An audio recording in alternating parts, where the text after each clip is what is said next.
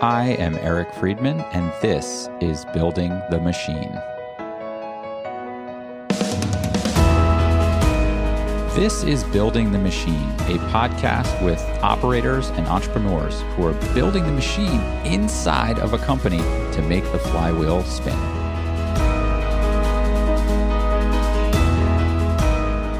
Hi, Dan. Good to see you. Eric, what's going on, bud? A whole lot of fun things. I'm excited for, for this chat. Maybe we start with why you're doing what you're doing. And that'll be a great way to explain what you're doing. I mean, I, I think there are a couple of dimensions.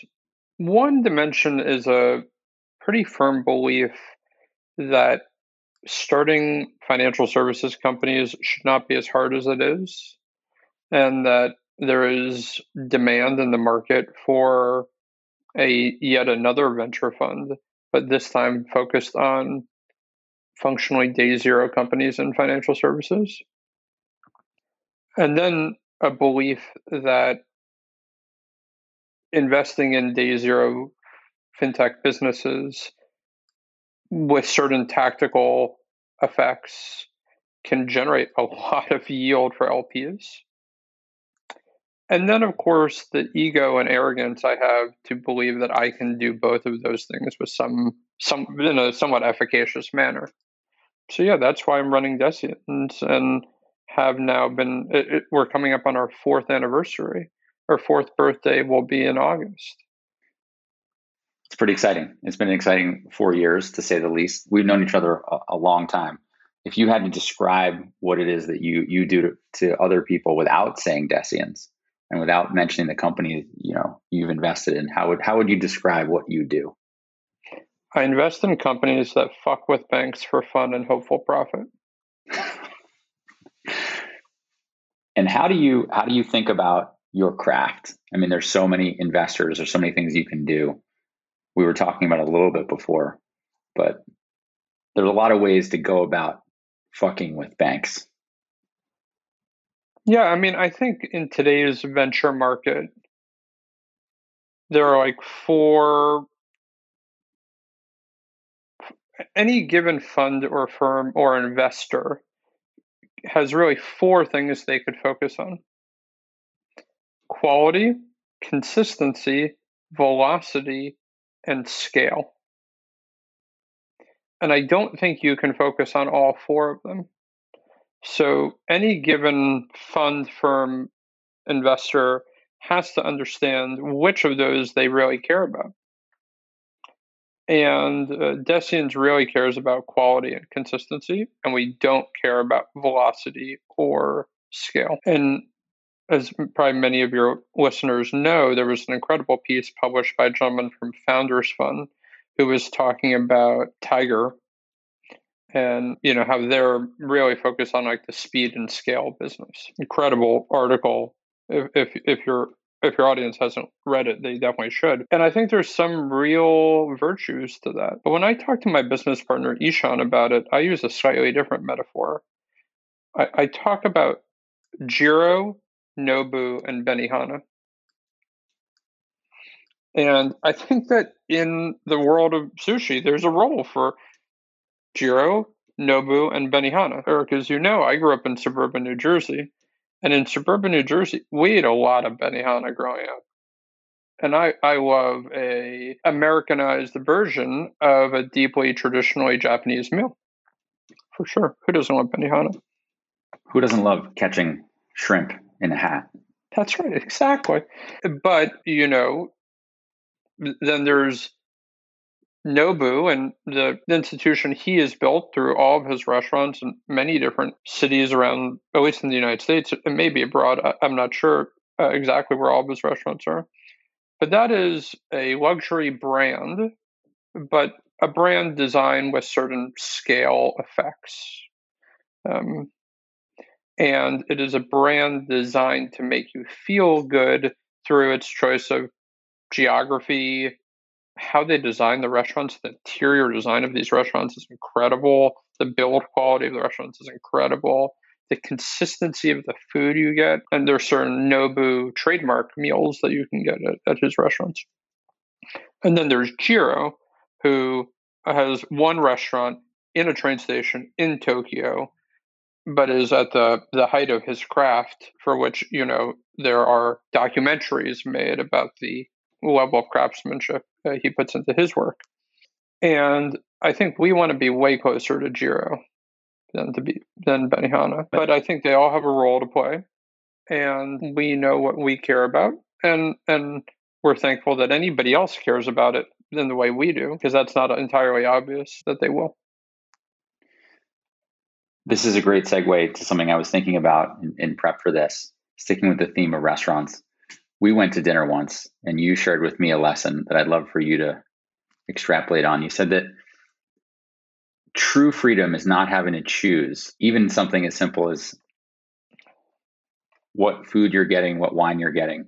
And you you had me make all the choices with, with the waiter. Can you share more about that and explain that moment? Because I'll never forget it. I think choice and freedom are often conflated. One may even use the word in this context, liberty. The, you, there's a certain liberty in not choosing, not having to choose. And I, some one of the few things I'm really good at is trying to understand where things are unintentionally conflated. So like going to a restaurant and having to choose, well, choosing a restaurant and then going to a restaurant and having to choose what to eat is not, it's a kind of freedom and it's a kind of burden. And I want to just be clear on what are the burdens. You know, Steve Jobs very famously wore the same thing every day, because there's not, uh, you know, having to choose what to wear, for example, is it itself a kind of burden. And there, there's a kind of freedom in being released from that burden. You know, all day, well, money management is a very odd business, because what we are assessed on is, to borrow a phrase, judgment. We have to make judgments all day, every day. And in the fullness of time, we will be rewarded or not rewarded. We will either get just rewards or not based on the quality of those judgments. And so when I'm not working, there's an immense freedom to not have to make any decisions. Being told where we're going for dinner. In fact, I even love omakase Japanese restaurants because I don't even have to choose what to eat. Which is why you shared the, the the burden of choice on on on myself. Although, if I recall correctly, you, you did a very fine job. Thank you. That's your judgment on my my ordering. I'm not quite capital deployment, That's but right. on on sustenance for Dan. I would say from the introduction here, and many people now get an idea of, of a little bit more about who you are. You represent a personality that's different than many other investors that are out there. Can you share more about why you take this approach? And what I mean by this is a lot of folks are on soapboxes, on social networks, and shouting from the hilltops. You take a more tacit approach. Why is that? I joke with L Ps that V Cs can do one of three things well. We can be good at generating carry, we can be good at generating fees, or we can be good at aggrandizing our own egos. And we can't do, we, you got to pick one. So, you know, just be explicit about that choice. You know, I'm very clear on what Deciens does. And we're in the first bucket. And everything we do, from who we who, who we hire, the way we go to market, how we engage with our limited partners, how we engage with founders. It's all about the primacy of being just very focused on quality, consistency, and affecting strategies that generate meaningful quantums of carry uh, for ourselves and our limited partners. I think a big part of it is I'm not comfortable with the idea that V Cs are that important, or that I'm that important, right? Like, to borrow another metaphor, I am at most the person behind the soundboard. It is the entrepreneurs that are singing their heart out, playing the instruments with a, in a virtuosic fashion, et cetera. And while there are a few famous record producers, they're far less important to the overall music than the band. And, and in that regard, I'm just thankful to get to hang out with bands all day because they're way cooler than I am. And I, I think there is a way that a tremendous record producer, like a coach with an, a sports team, et cetera, can push people in ways to get the best out of them or get them to express themselves in deeper and more fundamental ways. And that's, I think, a lot of my role in the boardroom or with entrepreneurs. I want to get into some of that how, but to get to that place, you have to have conviction and excitement and judgment such that you are investing in those founders and becoming their, their cheerleader. And I hope you take this as a term of endearment.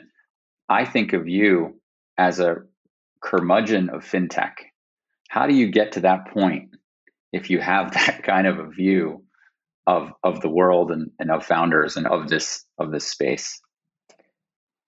So, you know, before we were talking about how there's a lot of the, the people are not always as intellectually rigorous in how they make distinctions.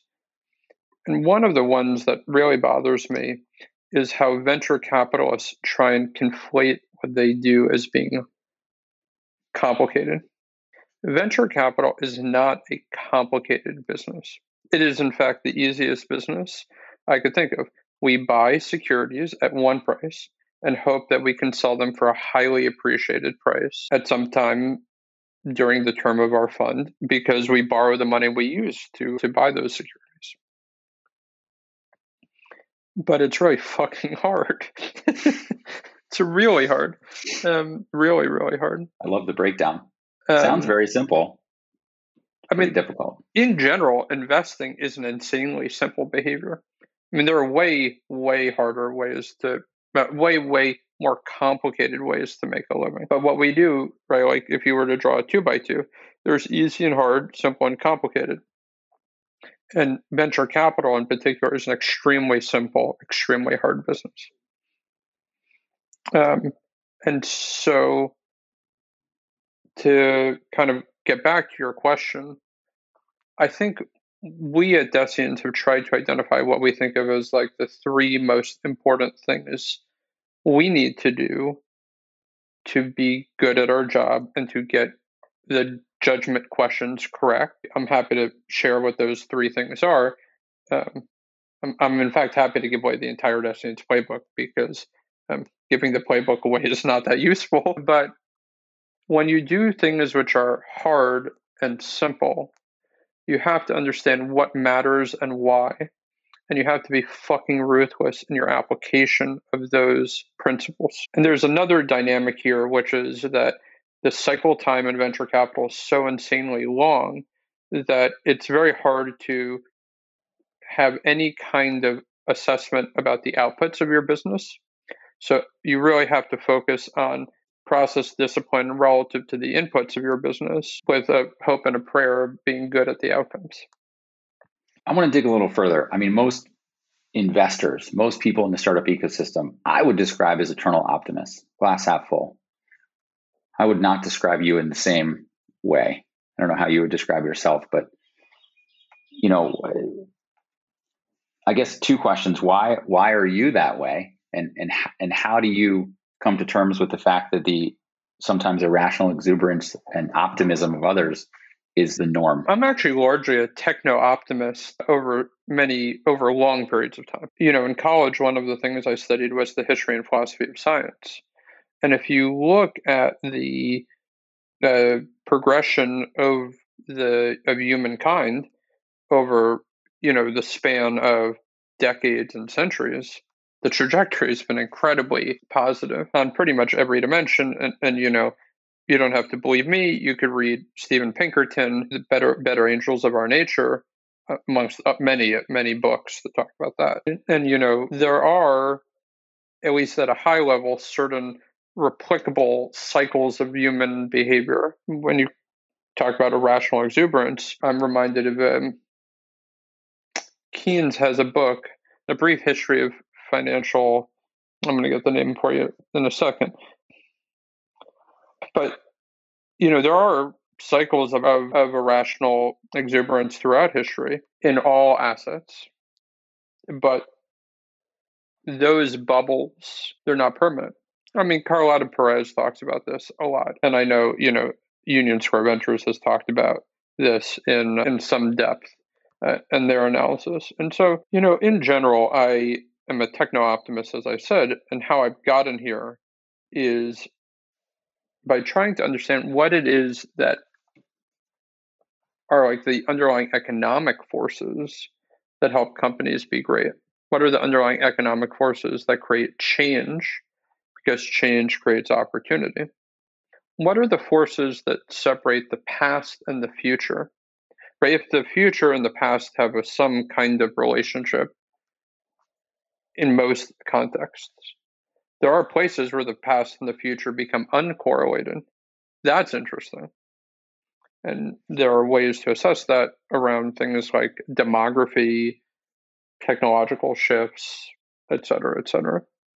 I appreciate the longitudinal answer, but I want to dig into something maybe that's a little more tangible. Of course, yeah. You, you and I have have have sparred on this topic for a while, which is, you know, the the new and emerging idea since we talked about it probably in twenty sixteen, twenty seventeen of crypto came onto the market in the world. My understanding, correct me if I'm wrong here, was that you were not a fan, to put it mildly. How how has your thinking changed there? And, you know, for me, that's a perfect example uh, of maybe a lot of glass half full viewers like myself, and maybe a, a glass half empty view from you. I want to talk about crypto, and then I want to talk about fear and risk, because what we're Let's talking about is like a distinction between fear and risk. In general, I am not very long crypto. I have never been very long crypto. And I've the opportunity cost of the money I've not made on crypto is insane.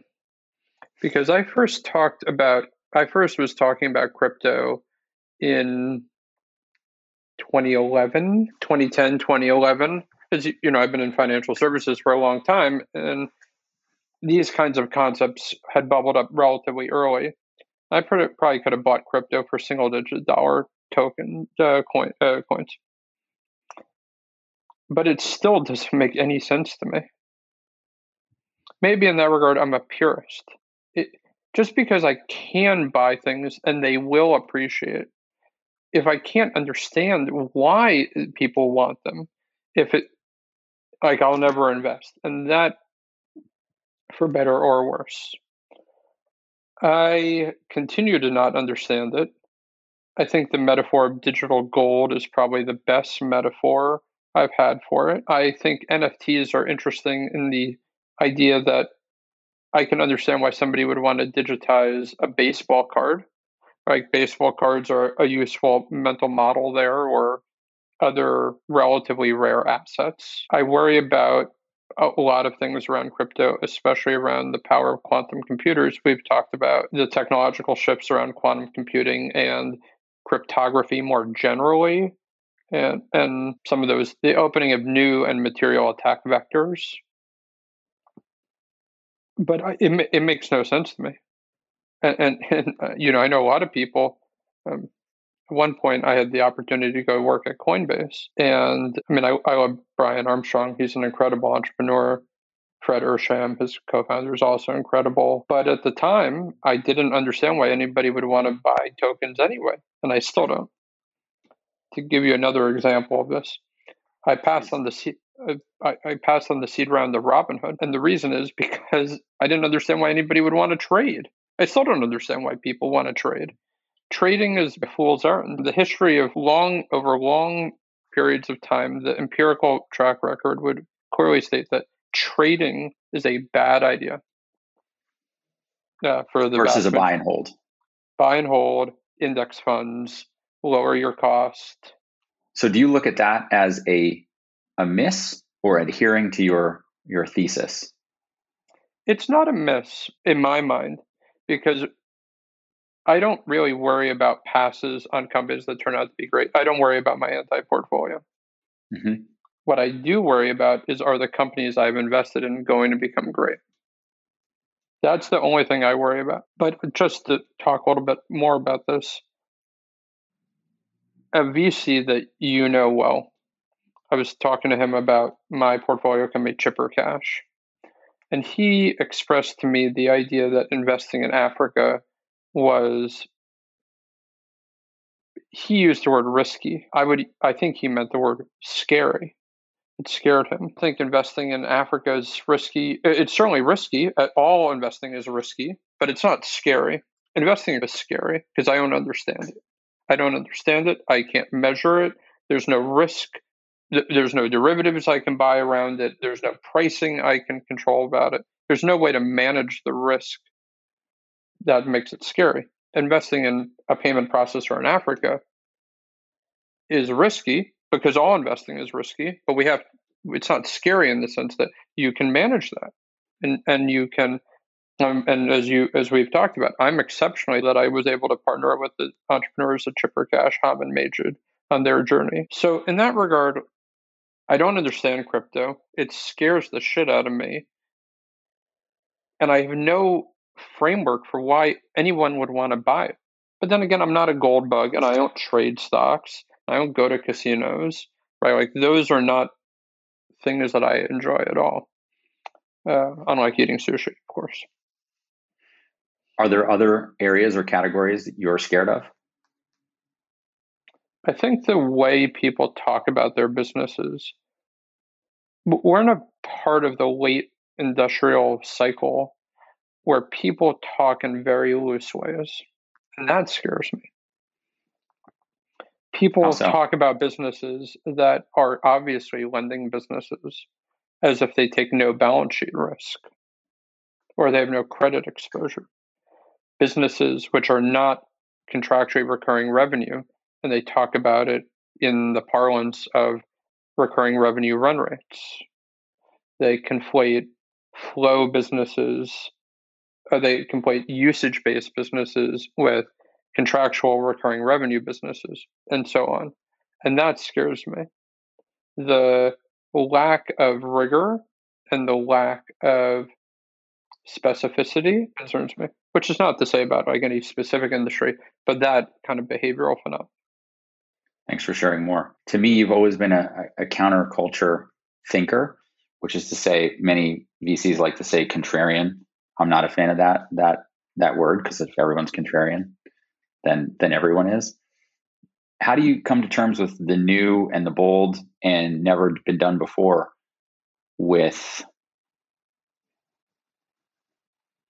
being against or I guess, you know, looking at things that maybe aren't going to happen? Crypto is one example, but let's let's park it over there.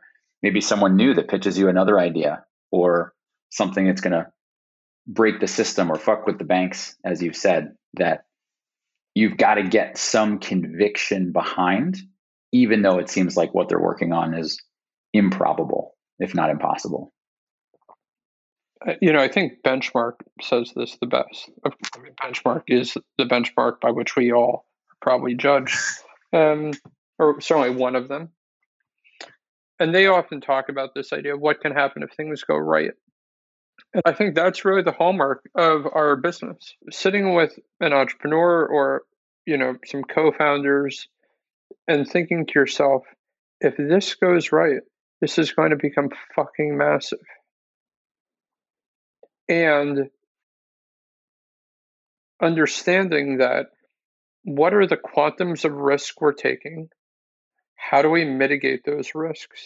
And how does moving from one quantum of risk to the next quantum of risk change the company's valuation, its expected value on a risk-adjusted basis, its ability to serve its audience in a way that delivers on the, the value propositions? As you know, I started a company in twenty twelve focused on the question of open banking. And I, I would say that I think ultimately the ideas that me and my, my collaborators at that company developed turned out to be correct. And we were just too early. And I, I look at, you know, Cosmo and Urban Fetch and DoorDash and Instacart. And so I think a lot of it is being right at the right time really matters. And you have to do things which, which as we've talked about, look crazy, but are not.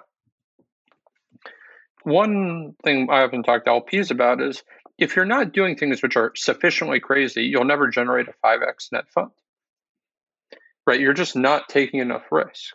So you, you don't want to take stupid risks. You don't want to go to Vegas and put it all in black. But if you're not taking enough risk, if you're not scaring yourself, if you don't think it's a little insane, then you should get into growth equity. Maybe to share more for those at home about that experience, you know, what was that company and and and what happened there? I know the outcome, but bring bring us up to speed. Yeah, in twenty eleven and twenty twelve, I was working at a startup and we were doing payment processing, and we were basically emailing Excel workbooks back and forth to our bank partners every day. And this was right when John and Patrick Collison were, were really getting Stripe going. And it occurred to me that banks would have open A P Is. And we started a company called Standard Treasury, which ultimately went through Y C, and we raised money from R E and Andreessen Horowitz, Index Ventures, et cetera. And ultimately, we sold that company to Silicon Valley Bank, and it became the genesis of Silicon Valley Bank's open platform approach. And I took on a kind of a senior role helping Silicon Valley Bank think about the future of their interactions with, with startup customers, for sure. But then I look at companies like the Deciens portfolio company, Treasury Prime, or some of its peers. And I, one, Chris and Jim from Treasury Prime are way better entrepreneurs than I ever was. But two, of course, the time helps, right? Ideas that at the right time, they're building a business that maybe has a different trajectory than Standard Treasury. For sure. And, and you know, all the credit goes to the fact that they saw the timing being right now and have pursued a strategy that is that, that takes advantage of the maturation in the market cycle. What made you leave S V B? I think there were a couple things. I mean, S V B is a great organization. I think Greg Becker has built a really world-class organization. I think for me, I am not well suited to working for others. I, I I don't know that I've ever been well suited for that. So that was one aspect of it. And then I think a second aspect of it is I knew I wanted to go do early stage financial services venture capital. And I didn't think there was an obvious way to do it within that context. But you know, I'm very thankful that I continue to have an amazing relationship with Silicon Valley Bank. And I'm thankful for everything that we did within the organization during my two, yeah, I was there for like a two and a quarter years. Thanks for sharing that. I think a lot of uh, V C interviews, especially, people tend to ask them, I think, a question that's that's not great, which is, what are some industries or companies that are exciting right now? I always hated getting asked that question, so I never try to, to ask it. But given your filter and view on the world, maybe I'll ask the opposite. You know, what are what are some some companies or trends that you hate right now? You are that you are just not into, and they are not for Dan and not for Deciens. Well, I think it goes back to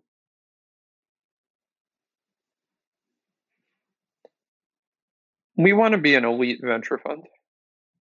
That means we want to put up five x net funds. That means we want to be investing in owning non-trivial quantities, generally at least ten percent of companies. And we do that primarily through leading financings. But there are like really four things that I look for when I think about what are businesses that have the antecedents of greatness. I'll just lay those out very quickly. Increasing returns to scale, ever-deepening moats in a winner-take-all or winner-take-most markets that are very large. And I see a lot of startups today that I don't think fit those criteria. Can you get specific? I, I, I, yeah, I can get specific. Like a company that I'm actually personally an investor in is SpaceX. It doesn't meet those criteria. It doesn't mean it's not a great company, but it's not a great Deciens company. Right. Fair enough. To, to borrow, to borrow, right? Like there are a number of sources of competitive advantage. SpaceX has incredible technological competitive advantage over its peers, and now it has an incredible advantage in sourcing government relationships. So that's great. But that's not like what Deciens invests in. We invest in businesses that tend to have these kinds of business effects that I, I just described. And so, you know, I think there are a lot of companies out there today that are not better the bigger they get. They are at best neutral as they get bigger. Oftentimes they get worse the bigger they get. And, you know, there are businesses that have no moat around them. If, Eric, if I can steal your customers and then you can steal them right back from me, we have no moat around our business. There's nothing. We could be stealing lots of customers from each other, but there's nothing enduring about that. We're not that's creating ever deepening moats. That's an ever deepening moat. What you would really want is a business where uh, for every dollar I spend um, stealing a customer from you, you'd have to spend increasingly large uh, quantities of capital to steal them back, right? Like a dollar today, a dollar twenty tomorrow, a dollar forty the day after. Because if I can spend a dollar to steal them from you, but you have to spend increasingly large amounts of money to steal them back, that's a battle you can never win. Or, or un- unless you have like infinite capital and a very low cost of capital. Many founders out there who may be thinking about pitching you, understanding Deciens, may look at this as a source of otherwise buried information. What would you want teams to know about you that isn't discoverable from a over-edited bio page or some some you know tidbits that may may help them understand who you are and, and what you're looking for? I think what separates Deciens apart from a lot of other V Cs, and I hope this comes across in this conversation, something you and I have talked about, is that Deciens is all about being very real. There's no patina. There's no facade. There's just realness. And a lot of V C, a lot of founders don't want that. If I may, you said before cheerleader, I'm not your cheerleader. I'm not, I'm there to help entrepreneurs see the world as clearly as possible. And in a lot of situations, that actually means seeing things being just completely fucked up. And if you don't want a V C who will tell you when things are off the rails, you shouldn't work with Deciens. If you want a V C who will give it to you very straight, you know, I think we can be a great partner. And I think in today's world where of those four things, speed and scale seem ever more important. I worry that a lot of V Cs are going to cut and run on their on the companies that need the most support. Because if all they really care about is raising their next fund, so they can raise ever bigger funds and collect even more management fees, uh, I worry about the ability of them to actually work with their portfolio companies or their desire to do so because their incentives have changed. Let's dig into the work you do with portfolio companies. There's a adage that says you should be spending the most time with companies that are successful and the least time with companies that are not. But for many investors, that's not the case. For many board members, they spend an adverse amount of time on companies that are struggling. And you, of course, want to be there for those teams and companies. But how do you think about the split of your time and spending more time with the winners and potentially less time with the quote unquote losers? Yeah, I don't necessarily like to frame it around winning and losing. And one of the reasons I don't like to frame it around that is I know incredible entrepreneurs who just get unlucky. And so one of the very first things I tell entrepreneurs is that you should separate who you are as much as possible from the success or failure of your business. The success or failure of a company is not, generally speaking, an indication of the self, your own self-worth. And I think that a lot of people who build companies and it is not successful, it crushes their soul. And I hope that I can do my own little part to help ease the psychic burden of the journey that many entrepreneurs are on. I was going to ask about some of those companies that maybe go down that path, as as many investments do. You know, the companies don't succeed. Just yesterday, I met two incredible entrepreneurs who were pitching me a company. And I told them, like, look, guys, statistically, the likelihood is that this is going to fail. And you have to know that going in. You also have to believe that for some reason, you're you're different. Like, you can be the outlier, right? Or most venture funds return at best one x net over ten years. For me to start Deciens, I needed to have an insane ego to believe that I can return exceptional, I can put up exceptional performance. And we've talked about this many times, but I still can acknowledge the fact that V C is a terrible asset class if you invest in median managers. And it can be an incredible asset class if you can invest in top quartile managers. Th- that's an empirically true reality that I can internalize. Just like when you talk to entrepreneurs, I think they can internalize the fact that the overwhelming statistical likelihood is that they will d- create no value. Knowing that in a power law distributed business, if the if they create value, it is likely to be an exceptionally large quantum of value. So that's, I don't, I don't think those things are contradictory, but I think you want to start this relationship acknowledging just the statistical reality and trying to do everything an entrepreneur or investor, board member, advisor, to bend the curve in your favor. Because, and especially early in a company's life cycle, if you can bend the curve even a little bit, the compounding will have so many cycles to compound that it can have very profound outcomes. So many firms today have huge teams, services, platform teams, and the like.